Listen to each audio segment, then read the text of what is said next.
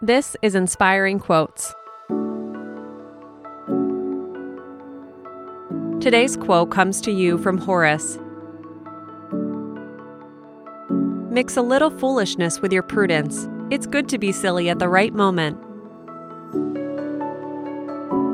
From Roman poet Horace comes a bit of levity not always found in moral adages. This quote is from Odes, Horace's collection of lyric poems published between 23 and 13 BCE.